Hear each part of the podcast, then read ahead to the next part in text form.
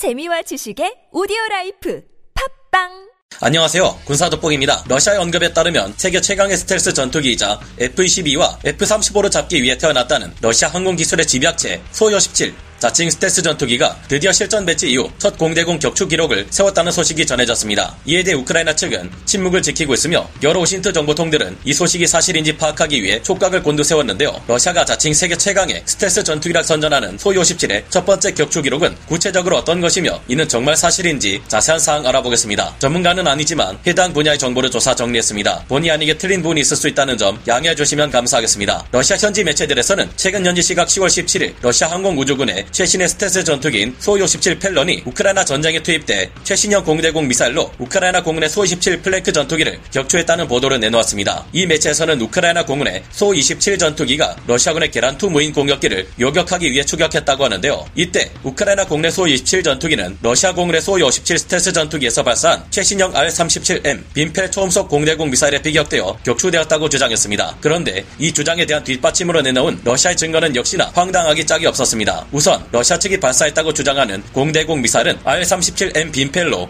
장거리에서 적의 공중급유기, 조기경보 통제기, 정찰기 등을 요격하기 위해 개발한 대형 공대공 미사일입니다. 사거리가 무려 400km에 비행 속도는 마하 6에 달하는 극초음속 공대공 미사일인데요. 지난 10월 14일에서 15일 사이 우크라이나 전역에는 러시아군의 대규모 미사일 공격이 가해졌고 이후 러시아군의 미사일 공격에 의한 우크라이나의 피해는 전 세계 많은 이들의 이목을 집중케 했습니다. 우크라이나군 또한 개전 초기부터 많은 지대공 미사일을 소모해왔기에 방공 미사일이 부족한 것은 사실입니다. 그래서 최근 독일에서도 우크라이나에 아이리스-T 지대공 미사일을 지원했고 미국에서도 나삼스 지대공 미사일을 지원했습니다. 여기에 프랑스에서도 현지 시각 12일 CNN 등과 인터뷰를 통해 수주 내의 우크라이나에 방공 레이더와 미사일 등을 제공할 것이라 밝혔는데요. 여러 OSINT 전문가들은 전 세계가 이처럼 발벗고 나서며 우크라이나에 대한 방공 지원을 아끼지 않고 있는 가운데 방공 시스템의 운용 면에서 러시아보다 우수한 능력을 보여왔던 우크라이나가 러시아군의 소-57 전투기가 발사한 미사일을 알아채지 못했다는 것은 이상한 면이 있다고 의심하고 있습니다. 물론 R-37M 미사일이 극초음속 미사일이기에 이를 요격하는 것은 어려울 수 있다고 해도 발사되었다는 사실 자체를 알아채는 데는 문제가 없을 것이라는 점인데요. 러시아의 주장에 따르면 R-37M 빈펠 공대공 미사일은 데이터 링크를 통해 표적 인근까지 seeker를 켜지 않고 유도될 수 있는 뛰어난 능력의 미사일입니다. 러시아 측에서는 R-37M 공대공 미사일이 능동 또는 반능동 레이더 유도 장치를 필요한 상황에 따라 선택해 표적을 공격할 수 있기 때문에 폴란드나 루마니아 상공을 도는 나토 측 조기 경보 통제기들이 포착해낼 수 없었을 것이라고 주장했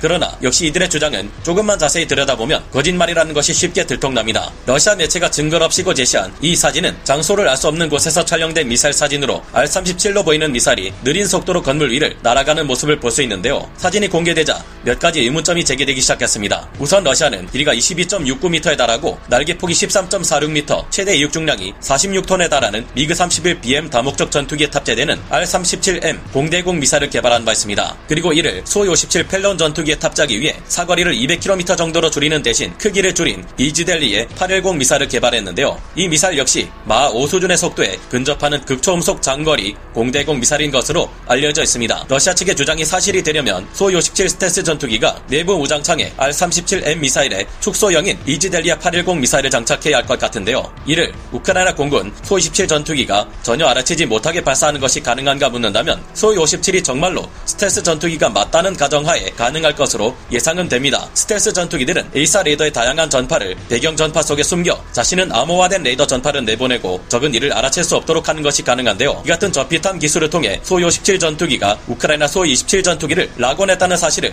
알 수 없게 만드는 것까지는 가능할 것으로 보이며 이를 통해 미사일 유도를 할 경우 우크라이나 공군 소-27 전투기는 적이 자신을 낙원할 경우 경보를 해주는 RWR 장치를 통해 이를 알아채기 어려울 수 있습니다. 그러나 다른 문제가 있는데요. 첫 번째는 마 5에서 6의 속도를 가진 미사일이 지상의 사람에 의해 핸드폰 촬영으로 선명하게 촬영될 수 있느냐는 점. 두 번째는 주로 고고도에서 폭탄이나 미사일을 발사하는 수-57 스텔스 전투기가 사람이 맨눈으로 식별 가능한 고도까지 내려와 저공 비행을 한다는 것이 말이 되느냐는 점입니다. 마 5만 대도 시속 6,000km, 초속 1,700m라는 어마어마한 속도를 가지는데 이 미사일이 멀쩡하게 그것도 육안으로 보이는 저고도 고도에서 촬영될 수가 없다는 것인데요. 이런 점을 참고했을 때 러시아 수-57 전투기가 발사한 R-37M 빈펠 공대공 미사일이 날아가는 영상은 사실상 합성일 확률이 높다고 판단되고 있습니다. 러시아의 그동안 우호적인 태도를 보여오며 전 세계가 러시아의 우크라이나 침공 전쟁을 비난했을 때도 러시아를 편드는 태도를 보였던 인도조차 이제는 러시아의 거짓말에 질린 듯한 모습인데요. 인도 매체에서도 벌써 며칠째 러시아 수-57 전투기가 확실히 R-37M 미사일을 발사해 우크라이나 공군 수-27 전투기를